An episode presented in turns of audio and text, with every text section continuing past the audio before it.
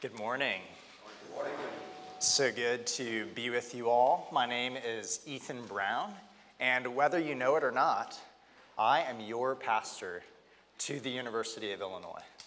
Uh, our family moved to Champaign Urbana a year ago, and uh, I've been serving over the last year, serving students at the University of Illinois with the mission of reaching students for Christ and equipping them to serve. And I know that many of you are familiar with RUF's work with the Colquitts and the Hammonds here, um, but I just want to start uh, from the very beginning and thank you for the ways that you might not even be aware that your church is supporting and partnering the work that God is doing at the University of Illinois. I wish I could share story after story, but uh, I'll just leave it with uh, the, the truth that God is using RUF at the U of I to bring students who did not know the gospel to faith in Jesus, to build up students into a community that can be a witness to the kingdom of God on that campus. And I'm just so grateful to be here to share God's word with you this morning, but would love to get to know you some after the service as well. Our sermon text for this morning is Psalm chapter 24, uh, which we just read. And I didn't plan this, but it ended up working well in God's timing that Pastor Nick would start a series on the Psalms last week. And a little bit of background on this psalm might be a little bit helpful before we pray and dive in. This is a psalm that King David wrote in reflection upon a significant event in his life and in the history of God's people. After he defeated the Philistines, who were kind of the, the big baddies, like the, the worst of the worst at that point in Israel's history, the chief enemies of God's people, after he defeated them and brought the Ark of the Covenant back into Jerusalem, the city that God had chosen.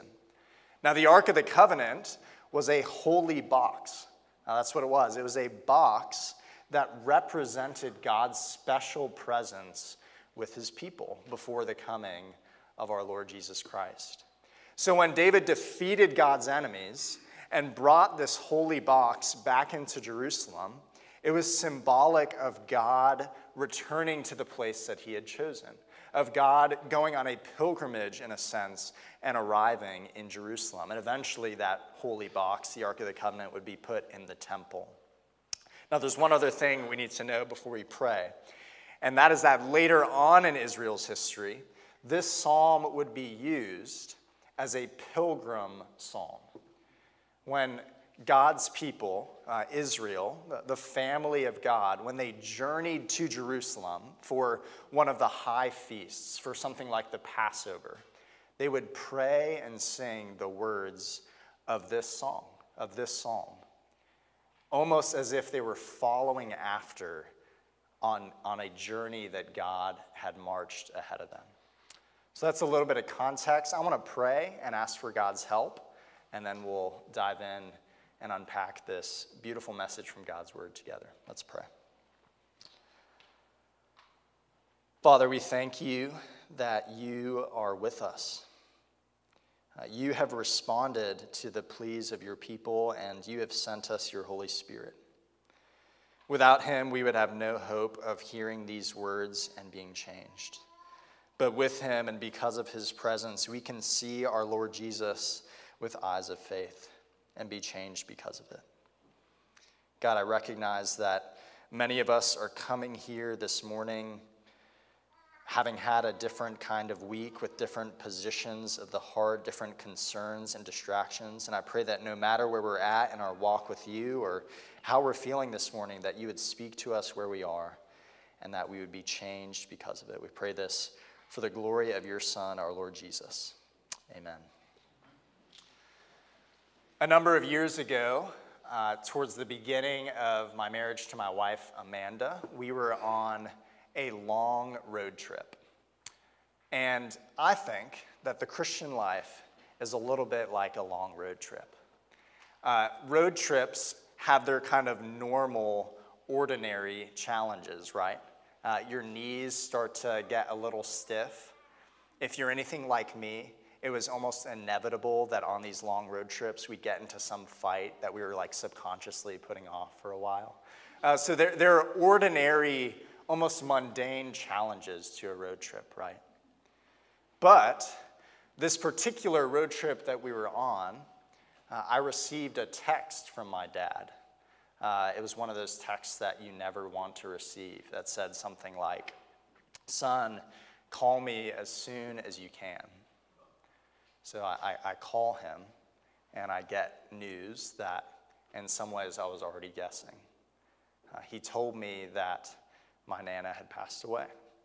Uh, his mom, my Nana, who prayed for me every day of my life, uh, who gave me the Bible that I'm preaching from this morning. The Christian life is a journey, it's a pilgrimage, like this psalm shows us. And it's full of ordinary, even mundane challenges, whether that looks like changing toddlers' bed sheets for some of you, or preparing corporate spreadsheets. Uh, there, there are ordinary challenges that we face on this journey, but then there are moments when there's deep pain, when there's a mass shooting in our neighborhoods, when we get that phone call that delivers the bad news. So, where do we turn? Our, our children's sermon this morning was incredibly fitting. Where do we turn in those moments? Well, I hope we'll see from Psalm 24 this morning that we have good news of a king who is not only with us on our journey, but has run ahead of us so that we, we can keep following after him on the path that he's placed us on. And as we unpack that together, we'll see three big things from our psalm this morning. First, in verses 1 through 2, we'll think about belonging to the king. In verses 3 through 6, we'll consider approaching the king. And then in verses 7 through 10, we'll zero in on this idea of following after our King Jesus. So let's start with verses 1 and 2. If you were an ancient Israelite and you were reading these words that King David wrote, it would have almost automatically prompted a, a memory in your mind, thinking back to some of the earliest words in the Hebrew Bible, what we call the Old Testament. You would have thought of Genesis 1 and 2, when we're told about God's creation of all things, when He established His children, Adam and Eve, in the garden between the rivers. This language of verses 1 and 2 is, is pointing back to that moment. And there are passages in the Bible, aren't there, uh, that are really difficult to understand. Thankfully, the Apostle Peter even admits this much in one of his letters. He says that there are things in Paul's writings that are hard to understand. But Psalm 24, 1 and 2 is not one of those passages. The challenge is not understanding the point, the challenge is actually living like it's true. Because the logic of these verses is that God made everything, therefore, God owns everything.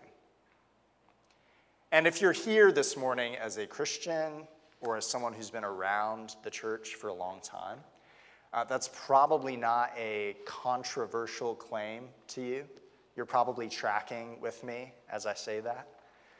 But I want to challenge you and myself to look for a moment at our lives. Whether you're here this morning as a Christian or someone exploring the claims of the Bible, does it look like your life is based upon the belief that God made you and that therefore you belong to Him? I think very often, if we look honestly, it appears like the statement that we live our lives based upon is that we belong to ourselves. And there's all sorts of reasons for that, right? Uh, it's really a problem of the, the sin in our hearts that goes back to the garden, back to the very beginning.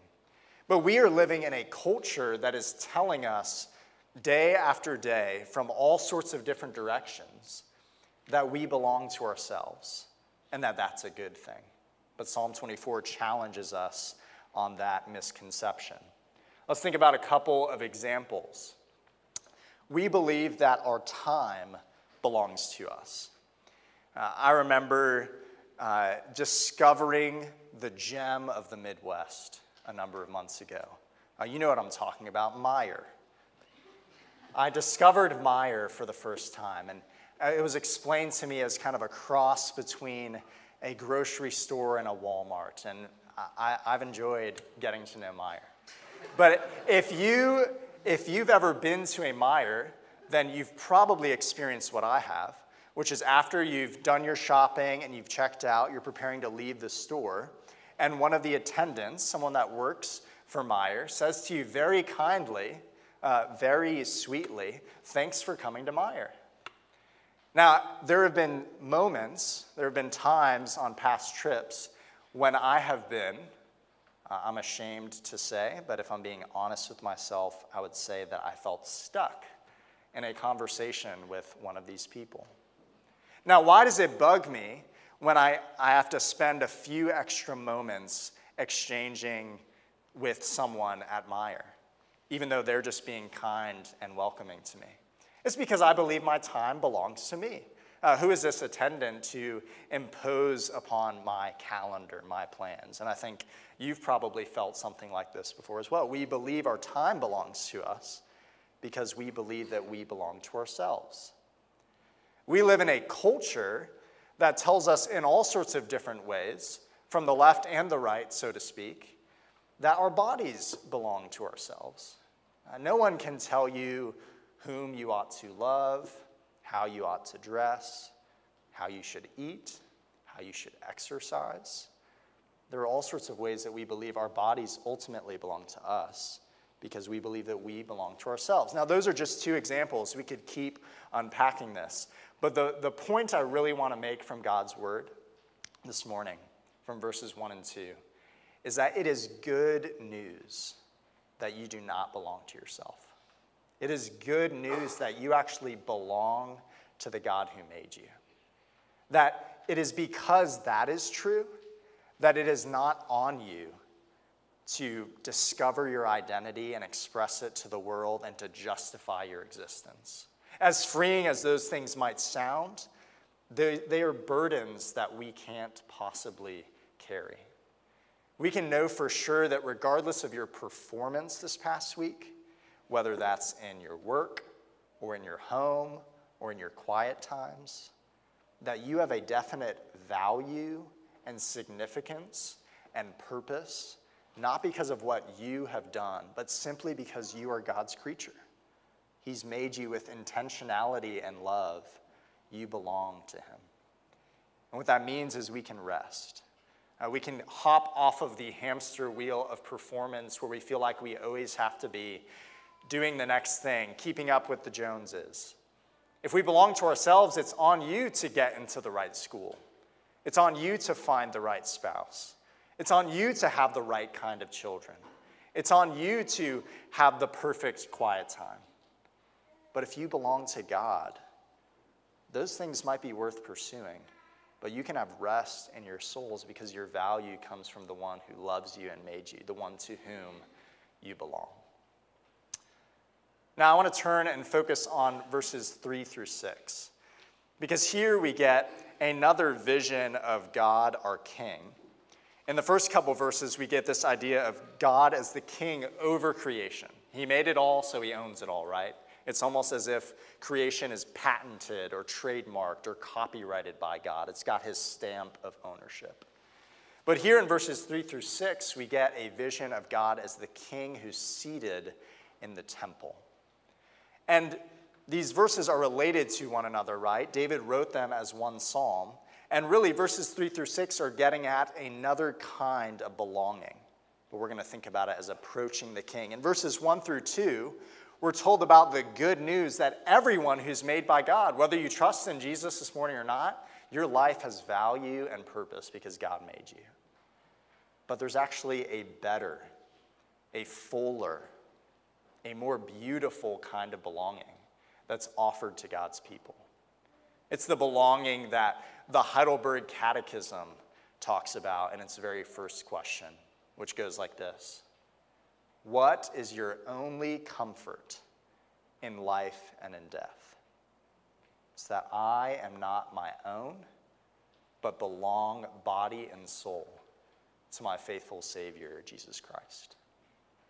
How can we come not just to belong to God as His creatures, but to be able to approach Him, to have an intimate relationship with Him, to even be called His children? I think verses 3 through 6 help us to understand how that can be. This section, David begins with a couple of questions. He says, Who can ascend the hill of the Lord? And who can stand in his holy place? Another way to ask those questions is to frame it this way Who can approach God in his temple? The hill of the Lord that David's talking about there is Mount Zion. It's the hill in Jerusalem that the temple would eventually be built on. And this hill, this Mount Zion, was not an impressive or tall mountain from a human perspective, but it was the place where God chose to dwell. So we're being asked, how can we approach the God who made everything, who owns everything? How can we approach this God in his temple to have an intimate relationship with him? And David gives us an answer in verse 4. He says, He who has clean hands and a pure heart, who does not lift up his soul to what is false and does not swear deceitfully. It's possible that we would hear that and feel like that's kind of a random list that David kind of arbitrarily picked uh, these different requirements. But I, upon closer examination, uh, we see that that's not the case. To have clean hands is to honor and please God in the things that we do. To have a pure heart is to be righteous and holy and pleasing to the Lord in the things that we think with our minds, the things that we desire, the things that other people can't see. To not lift up your soul to what is false is to refrain from worshiping anything other than God. Even if it's a good thing, right? Idolatry in the Bible is not just bowing down to a carved idol, it's loving anything, even a good thing, more than God. I've heard it put this way when a good thing becomes a God thing, it becomes a bad thing. And finally, we're told that we're not to swear deceitfully, which is a way that we use our words to bring harm to our neighbors. So these last two requirements that David gives actually correspond in a really cool way with what Jesus would teach when he walked on the earth that the two greatest commandments are to love the Lord our God with all our heart, soul, mind, and strength, and to love our neighbors as ourselves. So, what's the sum? Uh, what's the point that David is making here that God wants to drive home for us this morning? It's that if you want to approach him in his temple, you need to be morally perfect. You need to be comprehensively holy. I want you to imagine for a moment that you're sitting in a waiting room for your dream job. Maybe it's in downtown Chicago or Silicon Valley, or maybe you already have your dream job, but you can follow along with my thought experiment. You're waiting in this waiting room and you're feeling pretty nervous because you were up the whole night before preparing for this interview with the impressive executive that sits in the impressive office. And you've got your cup of coffee in hand because you're tired because you lost sleep the night before. But then you see candidate after candidate after candidate leaving that impressive office with their interview with the impressive executive, and they're looking discouraged and dejected like they've been torn to shreds. Well, finally, your name is called, and you nervously, excitedly stand up quickly but you've forgotten the cup of coffee that was on your lap and it spills forward and gets its dark stain all over your white shirt.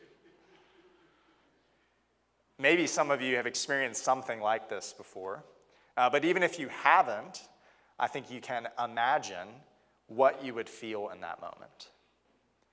You wouldn't feel confident to go into that office. You'd probably feel ashamed.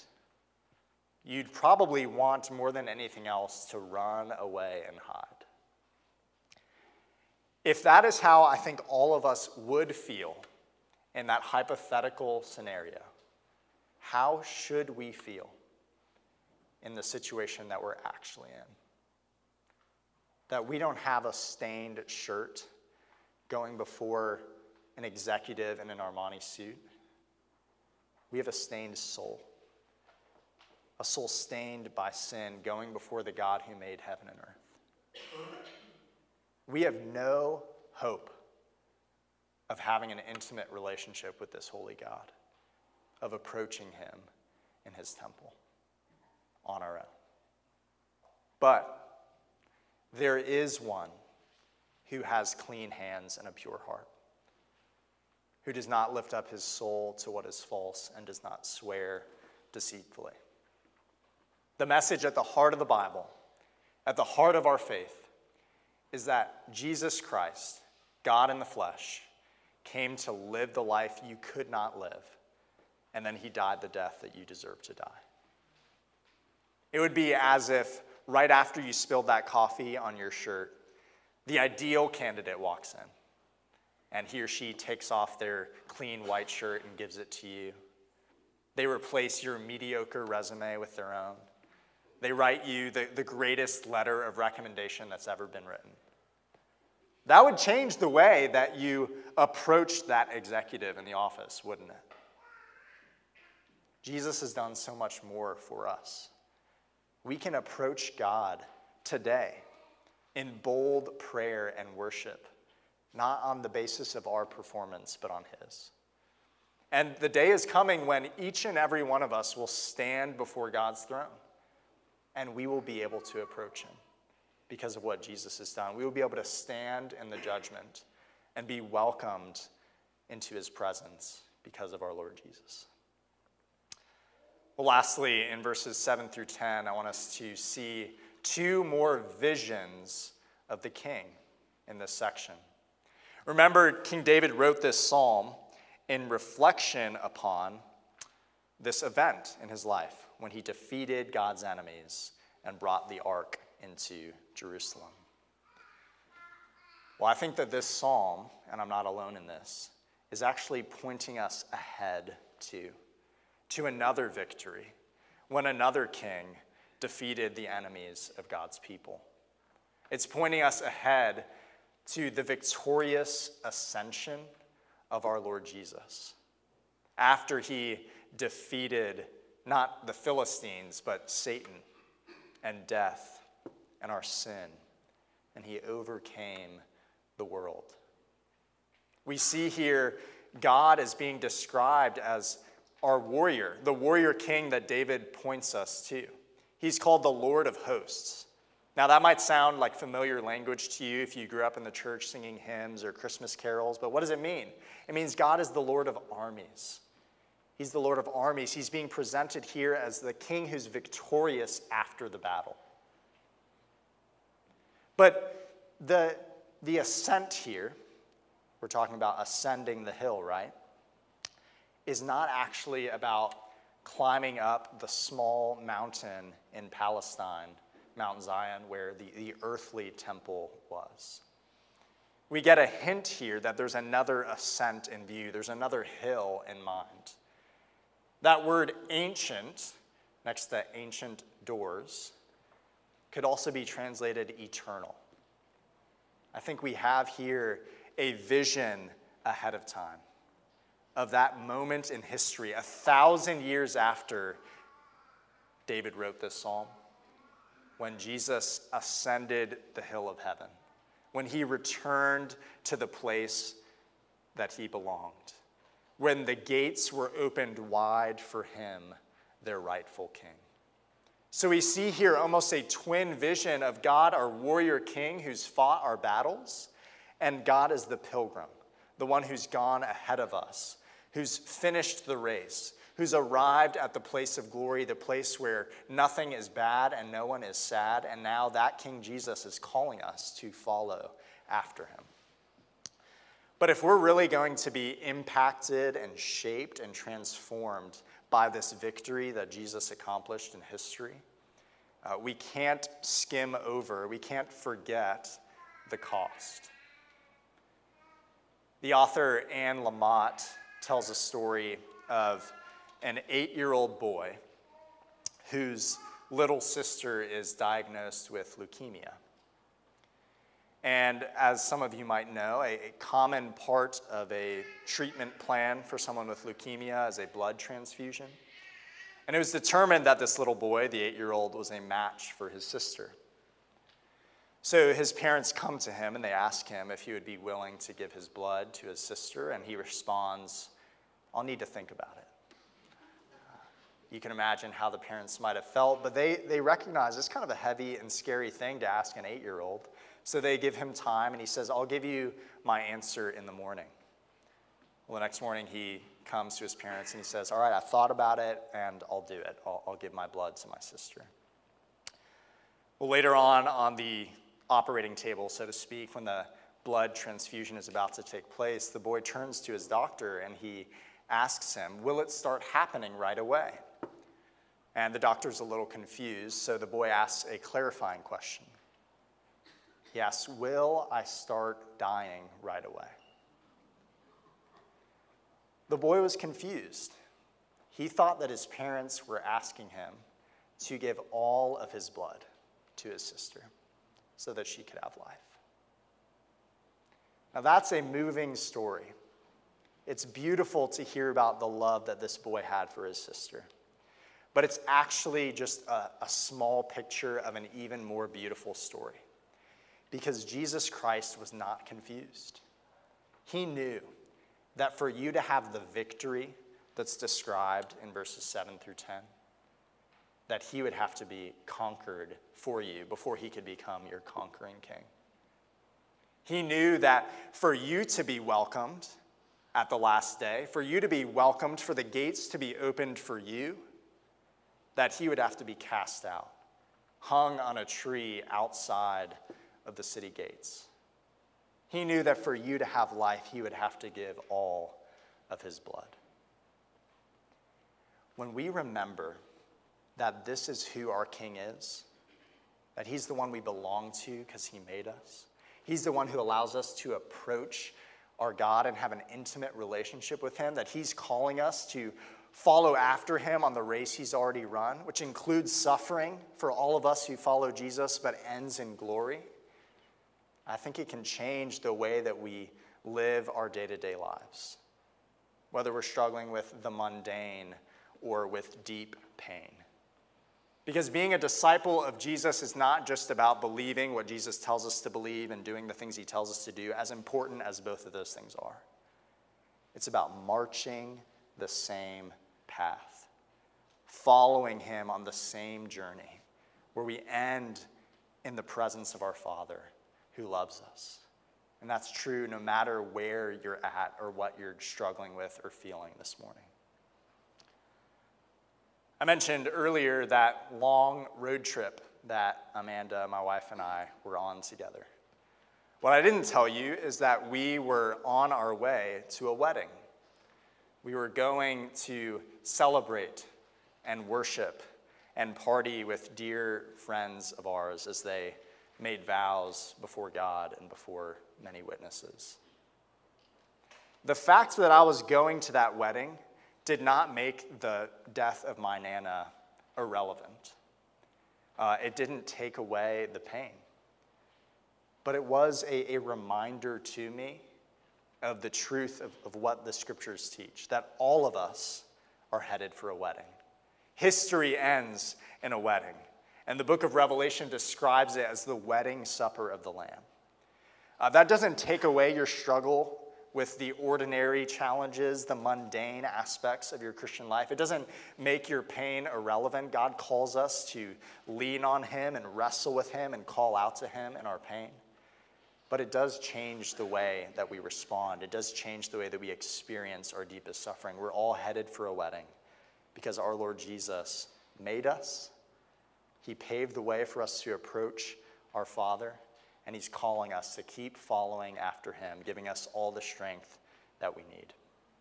Would you please pray with me?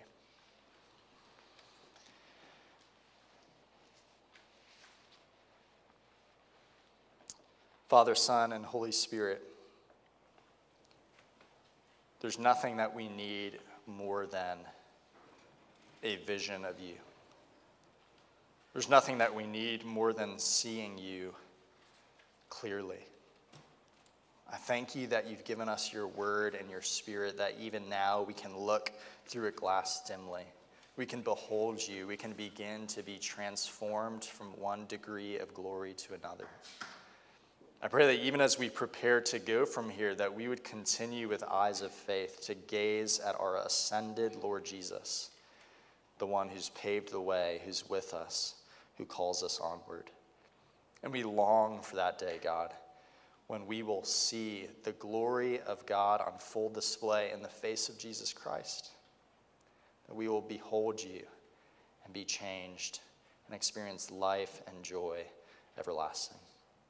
Pray all of this in Christ's name. Amen.